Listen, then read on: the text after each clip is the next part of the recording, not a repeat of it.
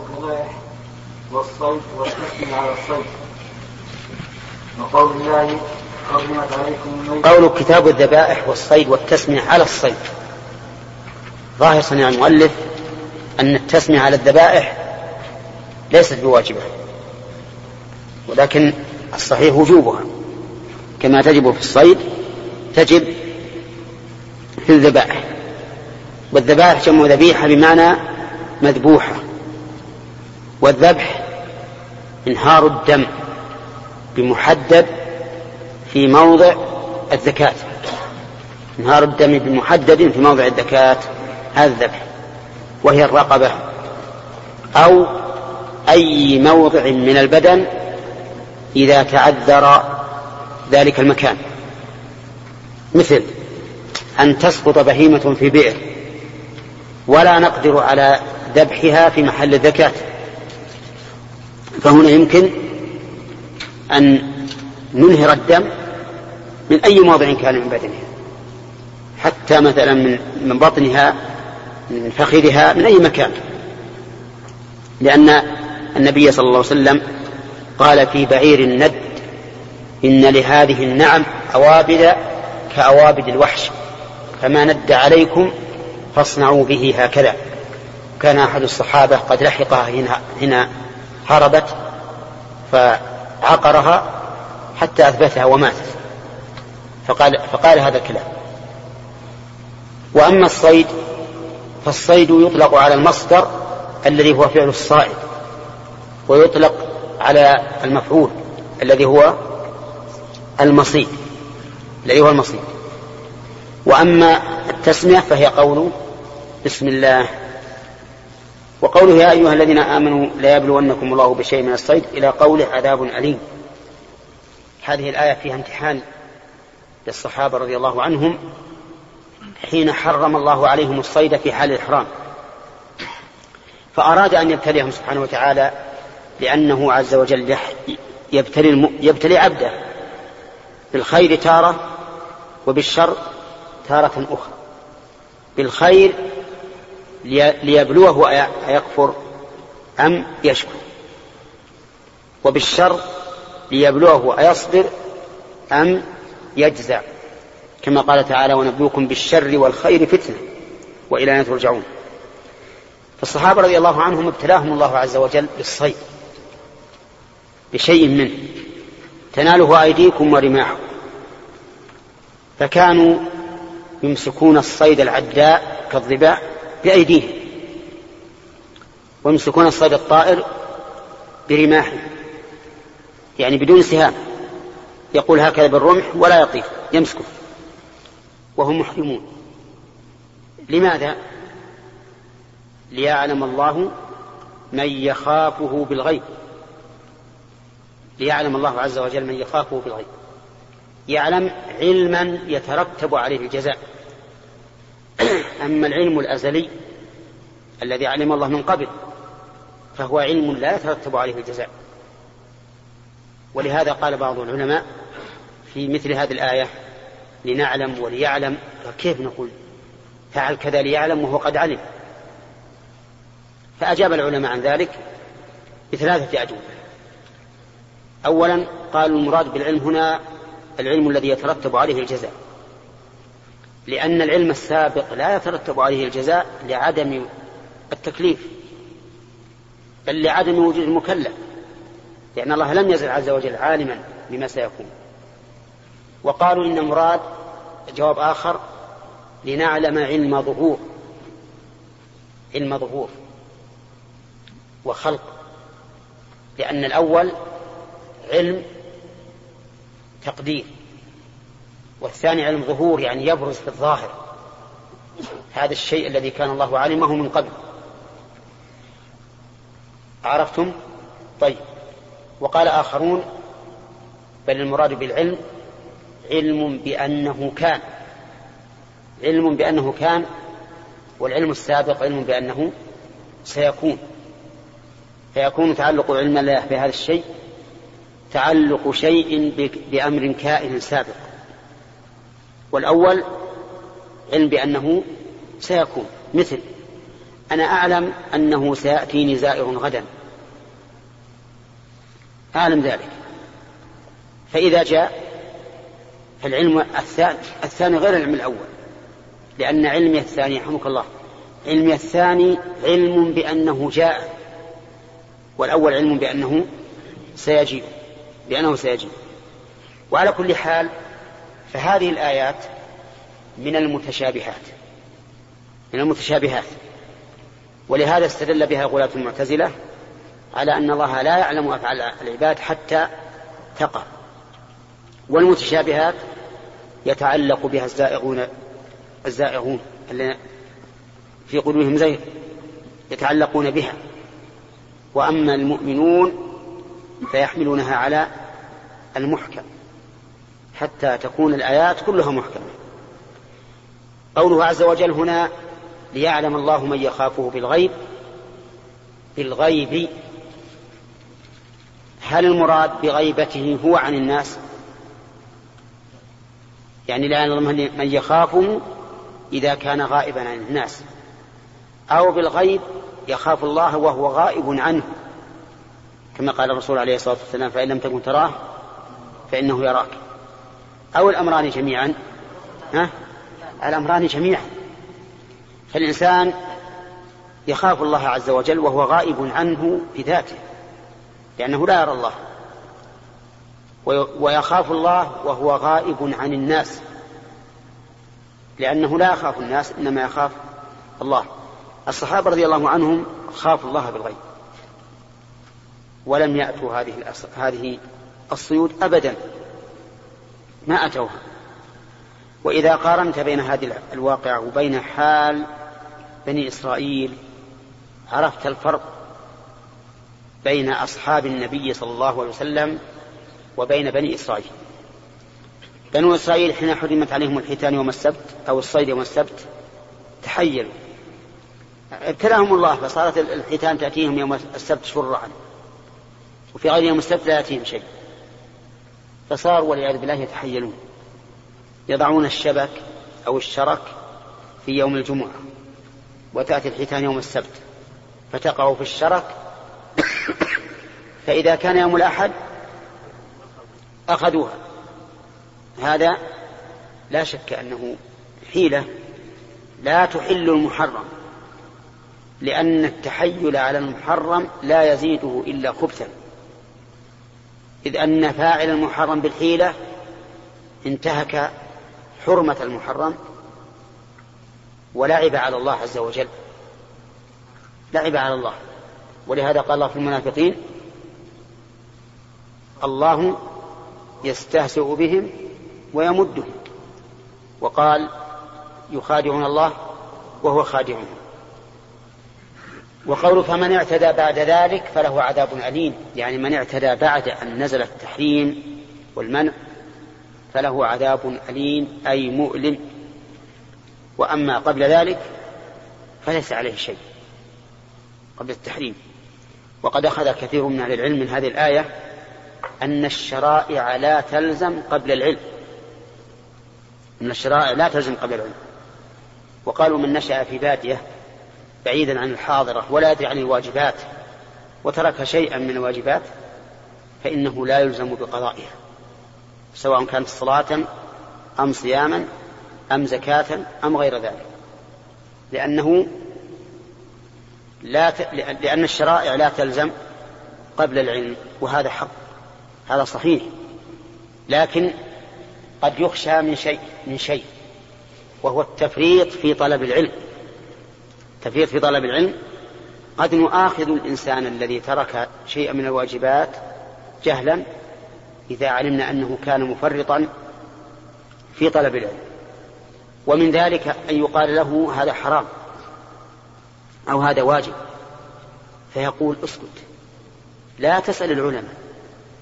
لا تسألوا عن أشياء إن تبد لكم تسؤكم هكذا يتواصى بعض الناس. قل له والله هذا حرام. قال أخي اسكت خله ما دام ما جانا أحد يقول لنا يطق علينا بالباب نعم اسكت.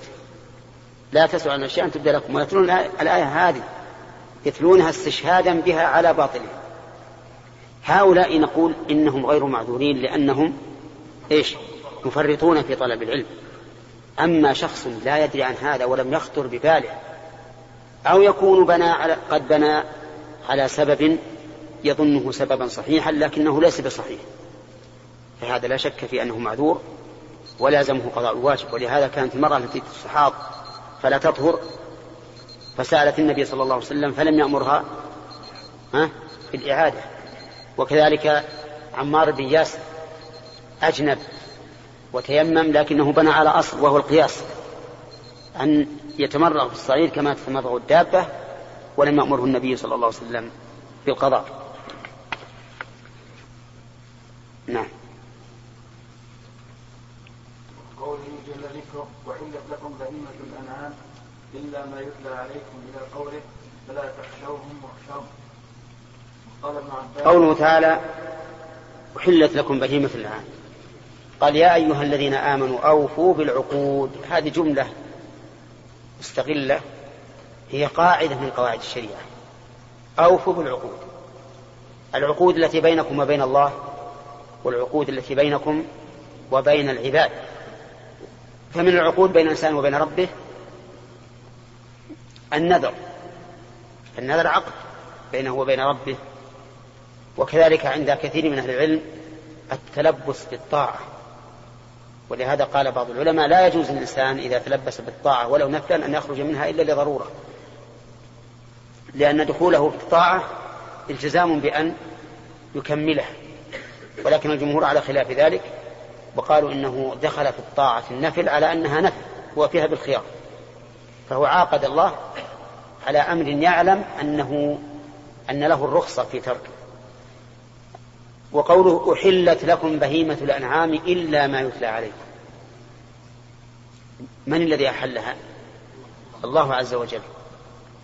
وأبهم الفاعل للعلم به. كقوله تعالى وخلق الإنسان ضعيفا.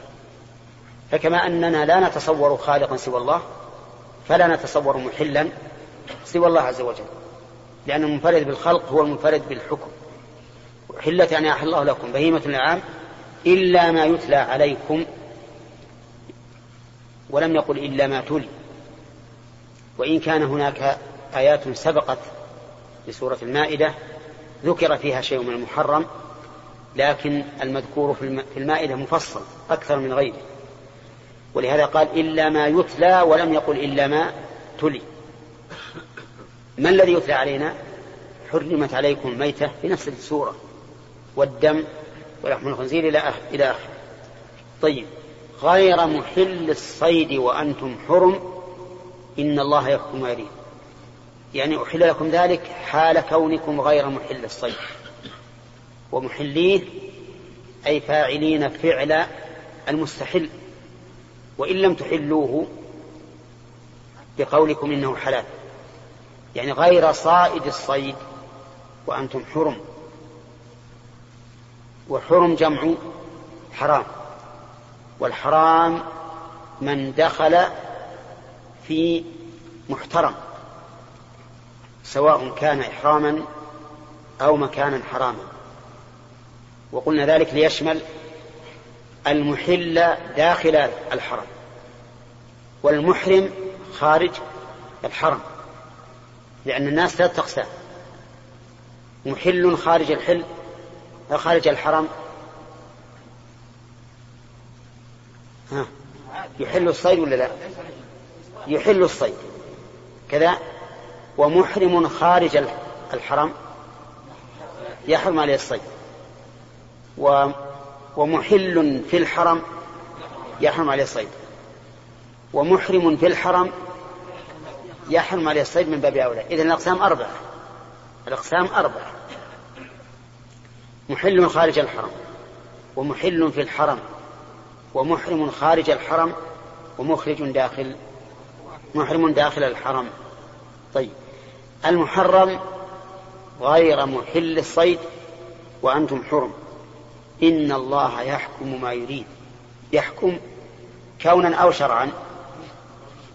الكل. يحكم شرعا بما يريد.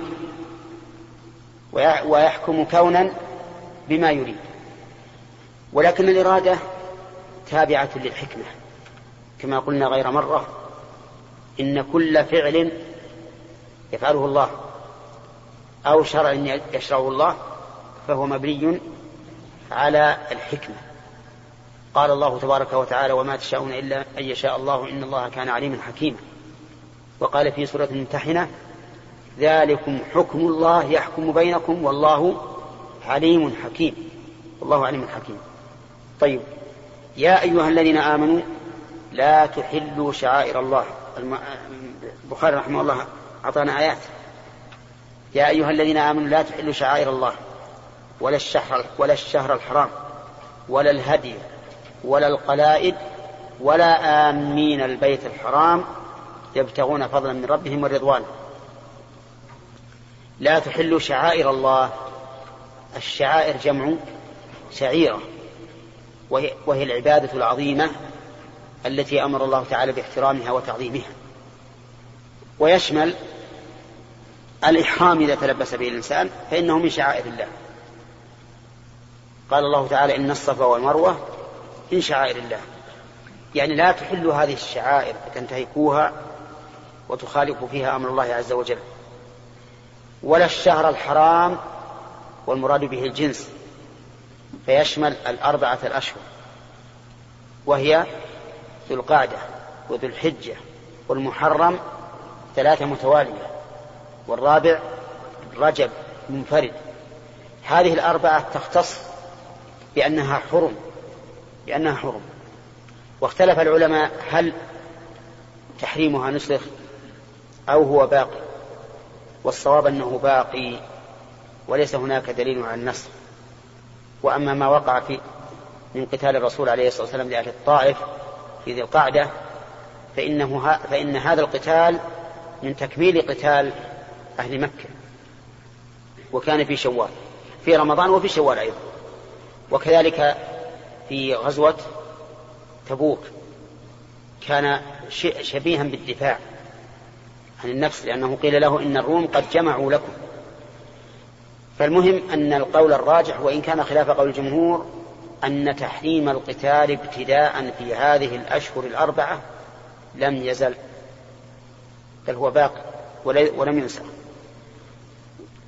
ويدلك يدل لذلك أن هذه السورة التي هي المائدة من آخر ما نزل حتى ذكر بعض السلف أنه قال ما كان فيها من حلال فأحلوه وما كان فيها من حرام فحرموه.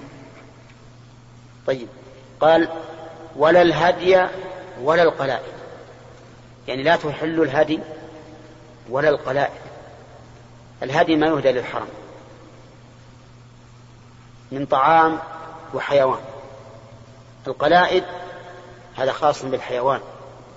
وكانوا يقلدون الهدي. يجعلون فيه قلادة من النعال الخلقة.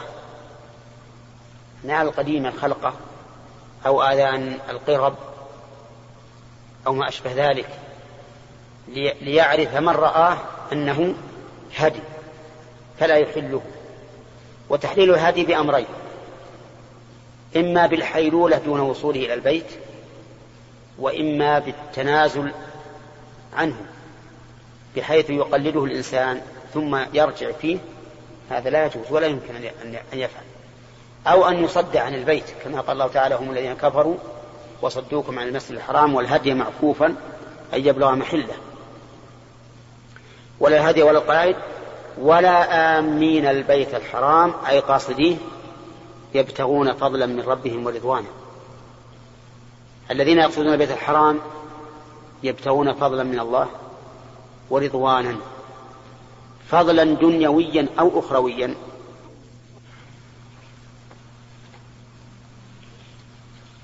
قوله يبتغون فضلا من الله من ربهم ورضوانا. يشمل الفضل هنا يشمل الفضل الدنيوي والأخروي بقوله تعالى ليس عليكم جناح أن تبتغوا فضلا من ربكم أي رزقا وكسبا.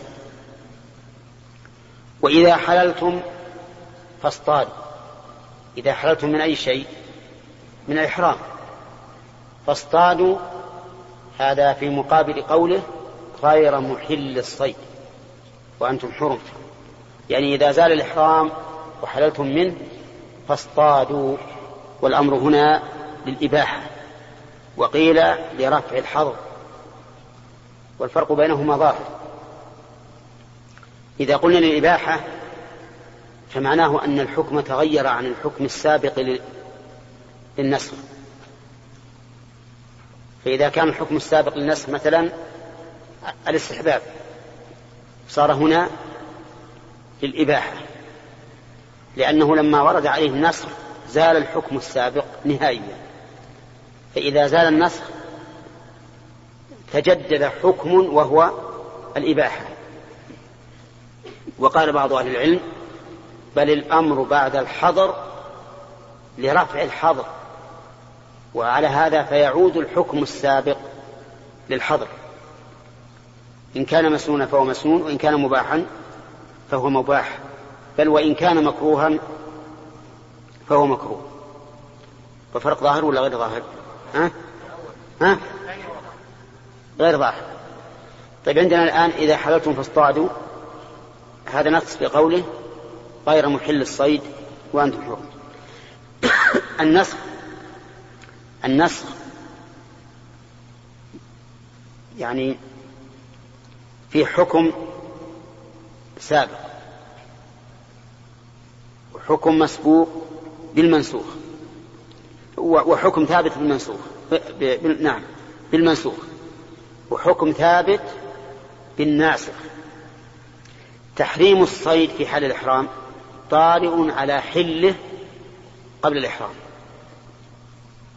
واضح؟ هذا إنسان ما أحرم يجوز يصيد. أحرم ها؟ منع من الصيد. كذا ولا لا؟ منع من الصيد. طيب. بعد ذلك قيل له إذا حللت فصد. إذا حللت فصد. هل نقول فصد الأمر هنا للإباحة أو لرفع الحظر؟ ها؟ يقول بعض العلماء للإباحة وبعضهم يقول لرفع الحظر. الذين قالوا للإباحة قالوا لأن الله لما حرم الصيد في حال الإحرام. صار حكما ناسخا للسابق. مزيلا له. ثم لما قال إذا حللتم فاصطادوا صار حكما رافعا للتحريم فقط. رافعا للتحريم. هذا التحريم قد رفع الحكم السابق. يكون الحكم المستقل الآن هو الإباحة فقط. فإذا قلنا إن الأمر بعد الحظر لرفع الحظر رفع الحظر حين نسأل ما حكم الصيد قبل الدخول في الإحرام؟ إذا قالوا سنة. صار قوله فاصطادوا سنة. صار يفيد السنة لأنه رفع المنع فعاد الحكم للأول. فعاد الحكم للأول. والظاهر أن أن الأمر هنا للإباحة. الأمر هنا للإباحة لأن أصل الصيد غير مأمور به.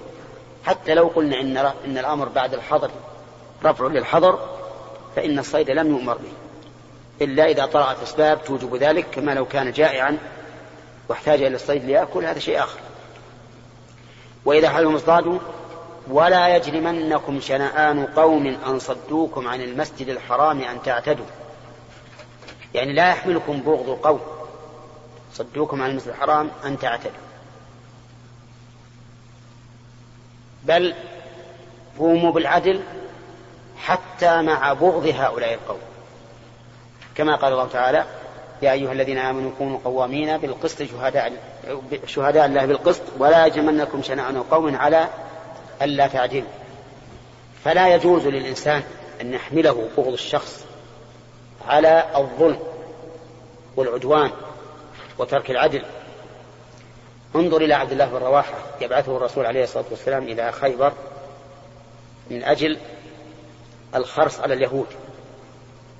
يقول لهم لقد جئتكم من أحب الناس إلي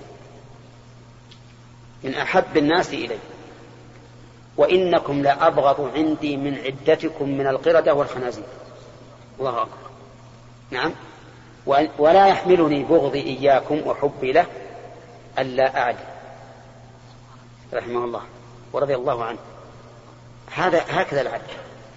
لأن العدل واجب إقامته على أي أحد من الناس.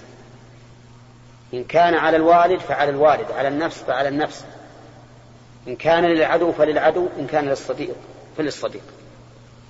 ولهذا قال لا يجرمنكم شنان قوم أن صدوكم عن المسجد الحرام أن تعتدوا مع أن الصد عن المسجد الحرام ليس بالأمر الهين على النفس. إنسان جاء يلبي لله عز وجل لبيك اللهم لبيك ومعه الهدي ليصل إلى البيت تقربا إلى الله عز وجل ثم يمنع وهو أحق الناس بهذا البيت. هذا صعب على النفوس صعبة جدا. ولهذا لم يتحملها عمر بن الخطاب ومن كان على شاكلته. وقال لما نعطي الدنية في ديننا؟ قوم يصدوننا عن المسجد الحرام وما كانوا أولياءه. إن أولياؤه إلا المتقون ونحن ما جئنا إلا لعمرة. ما جئنا بسلاح جئنا بهدي نهديه للحرم ينتفع به أول من ينتفع فقراء قريش. ومع ذلك صدوهم والعياذ بالله. هذا سيكون سيحمل في النفس. سيحمل في النفس ضغائن وحقائق إلا إذا محاها الإيمان بالله عز وجل ورجاء الثواب. ورجاء الثواب ولهذا قال هنا ولا يحملنكم شنآن قوم أن صدوكم عن المسجد الحرام أن تعتدوا. ولا يجرمنكم شنآن قوم أن صدوكم عن المسجد الحرام أن تعتدوا. ثم قال تعالى وتعاونوا على البر والتقوى. ولا تعاونوا على الإثم والعدوان. شاء الله. مقابل. أمر يقابله نهي. بر يقابله إثم.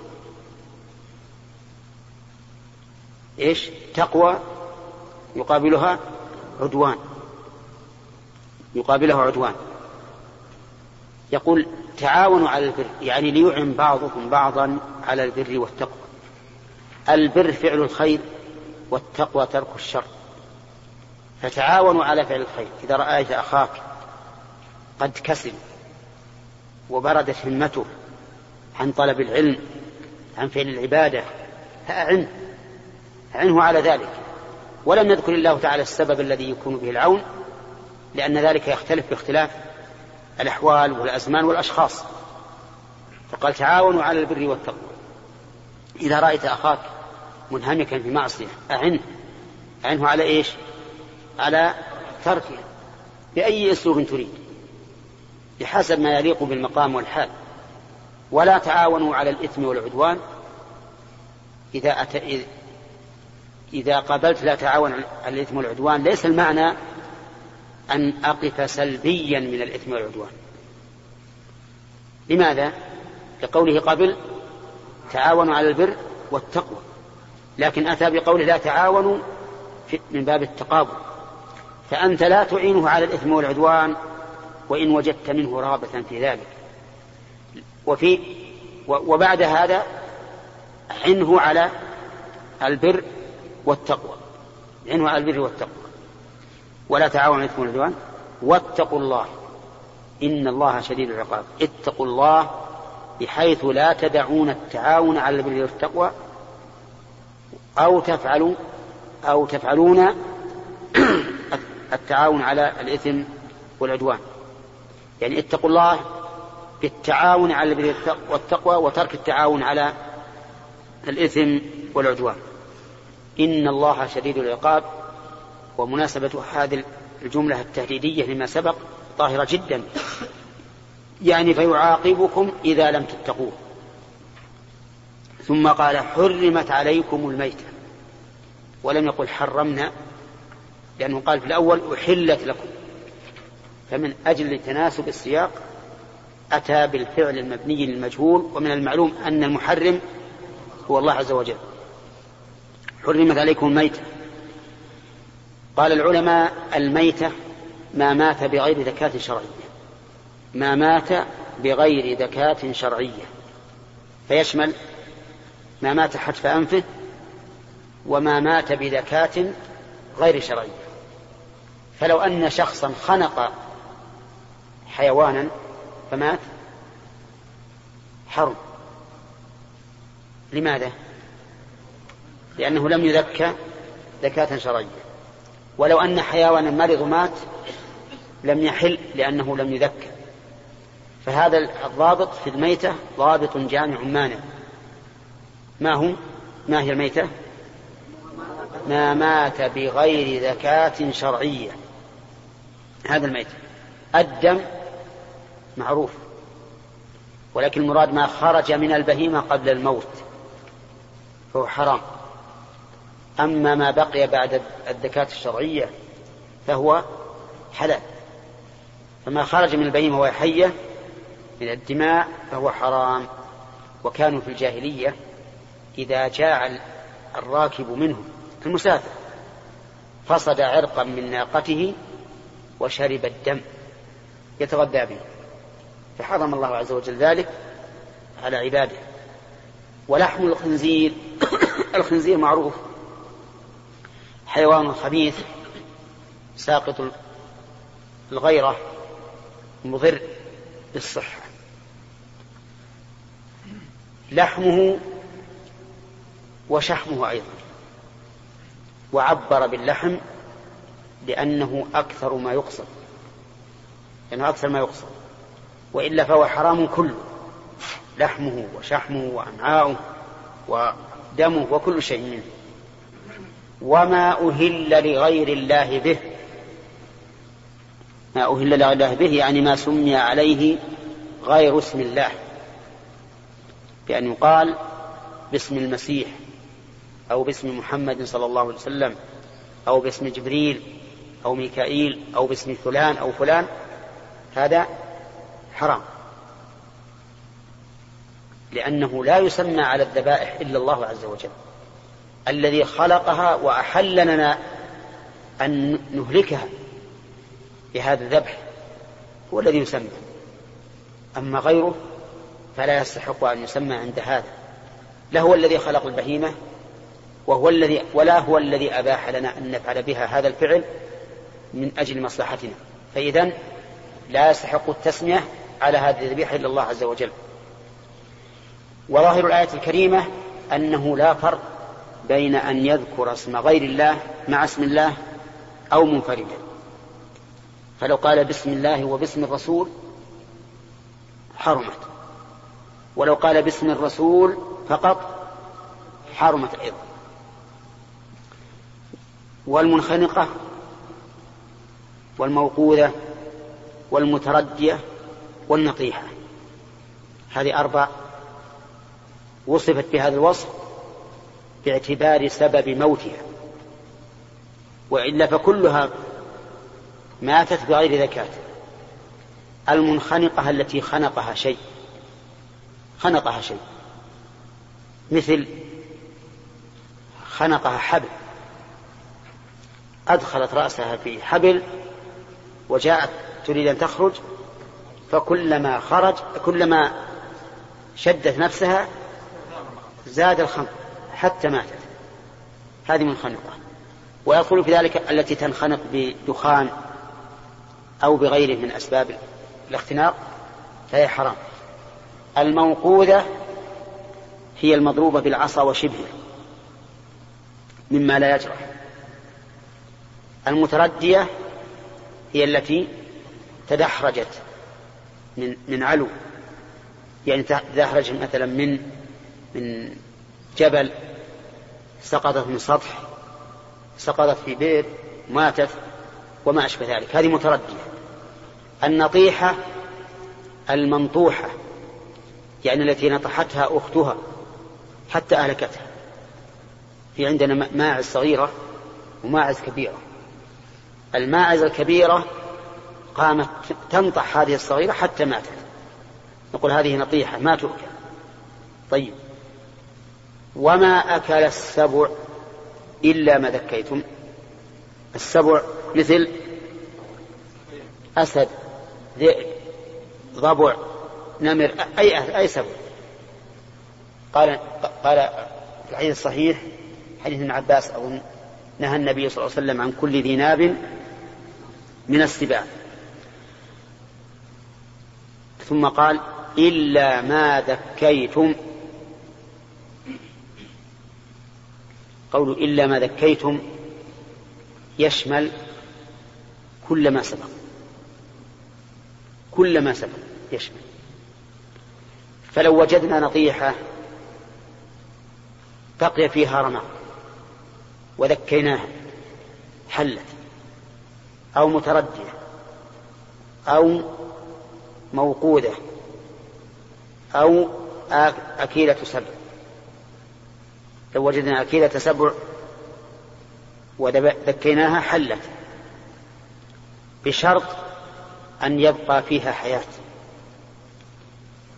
سواء تحركت أم لم تتحرك على القول الراجح. حتى وإن لم تتحرك. فلو ذبحناها ولم تتحرك ولكن فيها حياة فهي حلال. فلو أدركت الشاة أو البعير أو البقرة قبل أن تموت وقد انكسر عنقها فذكيتها فذكيتها فإنها تكون حلالا. تكون حلالا. ولا يشترط أن تتحرك بأعضائها أو بأي طرف منها. ولكن إذا قال قائل إذا ما الذي يعلمنا أنها حية؟ إذا كان حركتها ليست بشرط فما الذي يدينا ها؟ لا ما ما عنده نفس. الدم. يقولون إن الدم إذا خرج يعني يمشي أحمر فهو دليل على أنها ما ماتت. وإن كان أسود وخروجه ببطء فهي ميتة. هذه العلامة. فالعلامة إذن تكون بالدم. فإذا أدركناها قبل أن تموت وذكيناها ذكاة شرعية فإنه فإنها تحل. ثم قال وما ذبح على النصب ولم يستثن منه شيئا. يعني ما ذبح للآلهة. النصب جمع أنصاب يعني ما ذبح للآلهة فهو حرام. وإن ذكي وإن ذكي والفرق بينه وبين ما أهل لغير الله به أن ما أهل لغير الله به لم يذبح لأحد تقربا وإنما ذبح لله أو للأكل لكن ذكر عليه اسم غير الله. أما هذا فأصل النية فيه لغير الله عز وجل. فهذا لا يحل مطلقا. وإن أدركناه قبل أن يموت فإنه لا يحل. ثم قال أظن إلى, إلى الآن. ما وصلنا اللي ذكر البخاري ولا لا؟ ها؟ ها؟ إيه لكن باقي بالآيات. وأن تستقسموا بالأزلام ذلكم فسق قول وأن تستقسموا يحتمل أن تكون مبتدأ.